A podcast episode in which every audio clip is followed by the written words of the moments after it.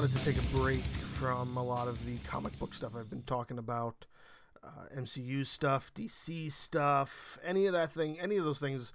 I talk a lot about that in my entries, and even though I, I love it and I'm passionate about it, I'm also just, I, I love, you know, filmography, I love movies, I love good storytelling, so I really like to try to emphasize a lot of that um, when I do these entries, which is why I have a laundry list of about thirty films that I've been watching that have all come out within the last year or so, even some old ones that I'm kind of just revisiting that I'm like, I would love to do an entry about this. I just kind of, they're just on this list waiting for me to get back on the horse with things. But I really do want to stick with the, the T V show stuff I've been doing. And I only have about maybe this one and two other ones that I want to do. And if I'm able to get those done, I'll be a happy person. So just stepping back into the M C U world for a couple more minutes, I want to talk about Miz Marvel. Uh, this show came out as part of Phase four. It's only six episodes. It's meant to be the sort of other show that's leading into the Captain Marvel sequel, which is coming out, uh, which is going to be called The Marvels, being released next year. And that's going to incorporate Captain Marvel, Miz Marvel, and somebody else that I can't think of the name off the top of my head, but she was introduced. It's uh, the character, the the actress who played the character Carol Danvers. No, not Carol Danvers, the other one. Um, Rambo, something Rambo. The actress who plays Rambo, who got powers in WandaVision, is also part of it. So it's like a trill, it's like a three superhero um, film that's meant to enc- encompass the Marvels, be, being those three characters. Um, and then we're meant to see the return of Captain Marvel, Brie Lawson, played by Carol Danvers. Now, talking about just Miz Marvel as a kind of, you know, introductory story for us to this character, she is, I, I don't want to say she's vastly new. I want to say she's definitely um, only been around since the nineties, I want to say. Maybe even more recent than that. I might be wrong. I want to say late nineties, early two thousand, but I might be wrong. She might be more she might be more recent than that. And I do like the the inclusion of her um, simply because I think she's a really interesting character. I like the idea when they incorporate more teenagers who have these powers, and they're kind of showing the just the introduction of more characters in Marvel is something I really appreciate. So you have this character, Miz Marvel. You have what is meant to be the, um, I guess, origin of her powers, even though essentially what they're doing in the M C U is deriving completely away from what her powers actually are in the comics, which in the comics, she has the exact same powers as Mister Fantastic. I just can't remember how she actually got them. But in this show, she has these powers that are given to her by this bracelet that has some sort of connection to the Ten Rings, and then it gives her these this ability to kind of manipulate light. And then she sort of has the ability to make large hands out of light and can make her body larger out of light and all that kind of stuff that kind of still incorporate her comic origins. Now, I know it's gotten a lot of backlash for not being one hundred percent to what her character is in the comics. However, I'm going to say, you know, to be fair, they probably came up with the idea of incorporating her and what her storyline would be for two reasons. One, this was probably planned way before they bought Fox out and got the Fantastic Four back, and they probably just thought we would never be able to get Reed Richards, and we probably don't have the rights to do those powers because Fox owns Reed Richards and the stretching powers and capabilities, so let's just do it so we can avoid all that.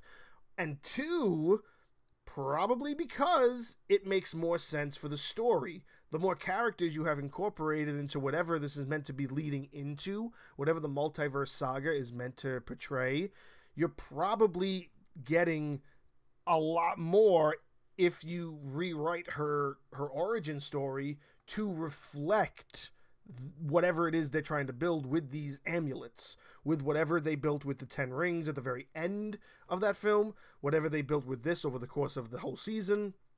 And it just makes more sense writing-wise. Then again, maybe this, maybe it all worked out because now they own Fox, and they probably also don't want two people with similar powers, even though they're okay with having like fifteen different Iron Men. I, I don't know. Call me crazy, but I don't see the, the big issue with having two people with stretch powers. But I'm going to lean more towards they're writing themselves into corners because they have to make the storyline make sense, because they don't have every character. They don't. They they just don't. And we keep seeing the introductions of new characters, but even the tr- introduction of new characters are still relatively downplaying a lot of what their actual characters are in their their comic book orientations. But I digress away from that topic. What they have done with Miz Marvel is really good. It's entertaining. I, I appreciated every episode, and I thought every episode was a fair amount of quirkiness, a fair amount of um, enjoyable. Like, I really didn't feel that anything was slightly unnecessary. Um, I do... I do feel that there is a lack of appreciation between how they just kind of introduced the Clandestines and then sort of killed them all off, which I don't know if that's even one hundred percent what happened. Maybe they'll come back. Maybe they won't. I don't one hundred percent know.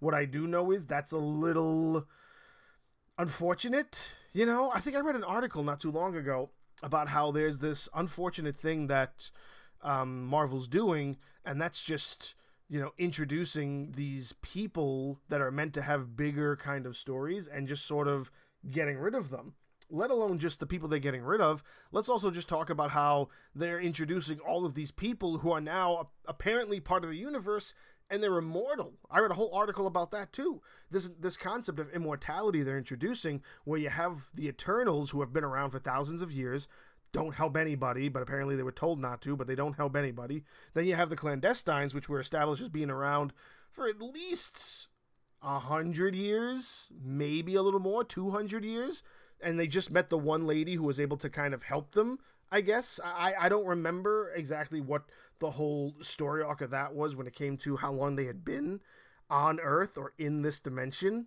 but it's just the introduction of all of these long-living characters is kind of causing continuity errors.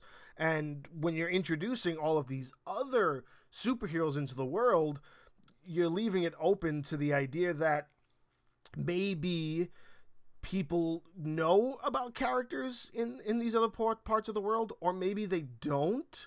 You know, like, I don't know exactly what the level of knowledge is in comparison to everybody. You know, I mean, I guess I can spoil it now because the show's already over, but the season ends with a little end credit sequence where um, she doesn't, of course, um, uh, Kamala Khan doesn't know the powers of the bracelet all that well, so she, like, sneezes or something. I forget how it happens, like something gets glitchy, and then she automatically changed places with Captain Marvel, and Captain Marvel, like, flies into her room and breaks her, like, f- closet.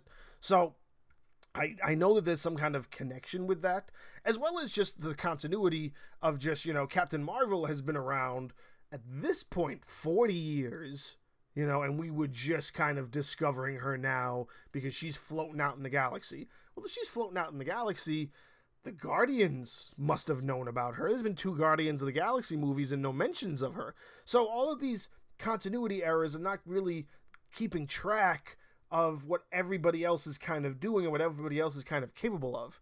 What I do appreciate is that they are kind of trying to keep continuity with everything else. So one thing that I appreciated was the slight little details within the first episode that showed you, okay, this is how everybody knows what's going on, what the battle, what the final battle with Thanos was really about.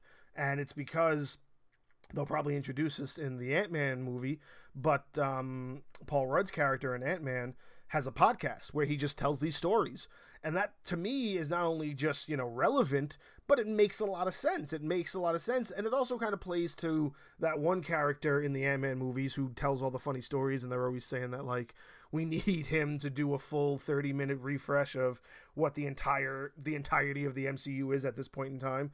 But it plays into that, and it also makes sense to me. Now, let's talk about a lot of the little Easter eggs they kind of left in there, or at least the ones that I noticed and the ones that have kind of been brought to my attention. So, uh, throughout the whole thing, they're fighting against the um, being the the, the combative uh, Department of Damage Control, and the reason they're fighting over that is because apparently the Department of Damage Control is out to kind of manage humans with powers, and that's why they go after not just uh, Miz Marvel, but also the Clandestines. And that leads into a whole thing where they destroy, like, a mosque because they're fighting... No, not a mosque. They destroy a high school. They're destroying a high school because they're all just fighting and dealing with all of that. So, what I've read is the Department of Damage Control. Now, I don't know one hundred percent what this fully is, but this is apparently meant to lead into what could be the the entity that creates the giant robots that the X-Men fight, being the Sentinels. I've read a small article about that, that this might be what it's leading into, because they're going to say, oh, humans don't... humans can't handle this. We've proven that they can't handle this. What's the answer? Let's make robots that can fight humans with powers. Maybe that's true. Maybe that's not. But another thing that was snuck in at the very end is that Kam- Kamala Khan apparently has some sort of mutation in her genes. So, like, her D N A is slightly mutated, and they say that they specifically say the word mutant, and you could even look it up on Wikipedia. When you look up um the the, the article for Miz Marvel, it'll show who is Kamala Khan. Miz Marvel, she is a teenage mutant. It doesn't say Ninja Turtle, unfortunately, but it she, it says teenage mutant, and it is revealed in the final in the series finale she is a mutant. So they're incorporating the idea of mutants now into the M C U. This is the first time I think they've actually used the word mutant with that much emphasis. And of course you hear the little in the background. So they're they're teasing that it's coming. They're teasing that that's going to play a role somewhere along the lines. What role that's going to play, who fucking knows at this point, because they're all over the place with this multiverse thing. They're incorporating the Illuminati. They're incorporating um, Kang. They're incorporating time travel, multi-universe dimensions. They're incorporating characters that they're introducing and killing off. Then they drop bombs like, oh, here's the mutants. Then you have things that are connecting, you know, these beings that are across universes. Somehow Miz Marvel and Captain Marvel have this connection, so they switch spots. Who knows how much sense this makes? Who knows how much sense it's gonna make?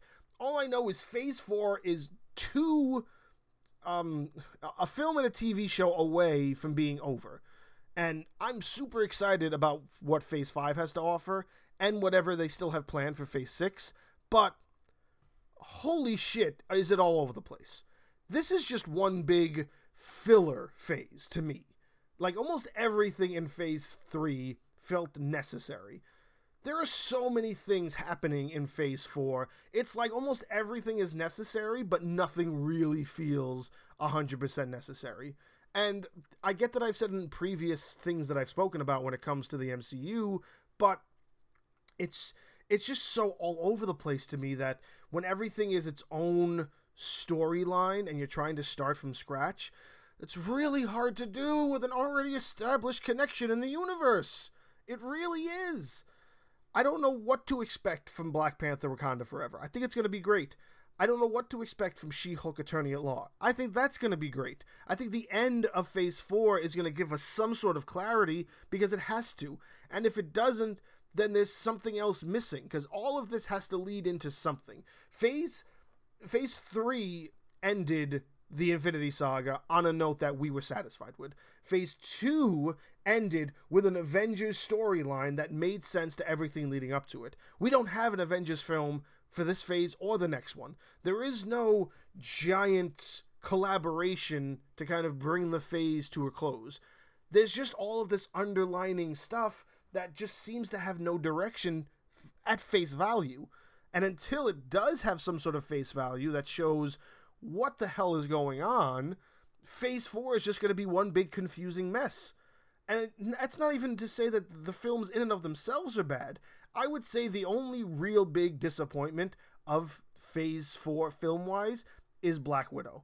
The only big disappointment in the T V realm, I mean, really none of them. Each one of the T V shows did a fantastic job. You know, What If doesn't necessarily have to be there, but I'm not even counting that. Falcon, WandaVision, Hawkeye, Moon Knight, Miz Marvel, all of them have been great. Miz Marvel is a real, a real example of how they've been doing these shows fantastic, even though every other one so far has sort of been not torch passing, but character, more character development orientated. And besides Miz Marvel and Moon Knight, being that the introduction of these characters, Moon Knight doesn't touch base on anything.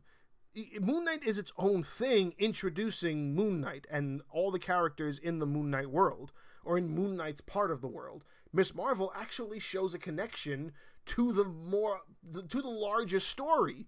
So when is Moon Knight going to get involved? How important is Miz Marvel's role going to play? What is this connection? What is the underlining thing you are trying to express? Because you don't express it in Thor. You don't express it in Eternals. You hint at it with Shang-Chi. And the only thing Black Widow did was introduce us to the first kind of teaser what, of what was going to become the Thunderbolts, which we finally got that they are actually working on the Thunderbolts. You know, Spider-Man and Doctor Strange are the only ones that have any sort of overlapping storytelling arc to whatever the multiverse saga is meant to be and whatever this universe is meant to build into. So I just want some answers. Miz Marvel did not give it to me, but Miz Marvel is a fantastic show, and I do appreciate everything they did with that show. From start to finish, it is flawless, regardless if Phase four has its own flaws in it. But, you know, that's just how I look at it, and I'm just a guy who does nothing but talk about these things. Am I right?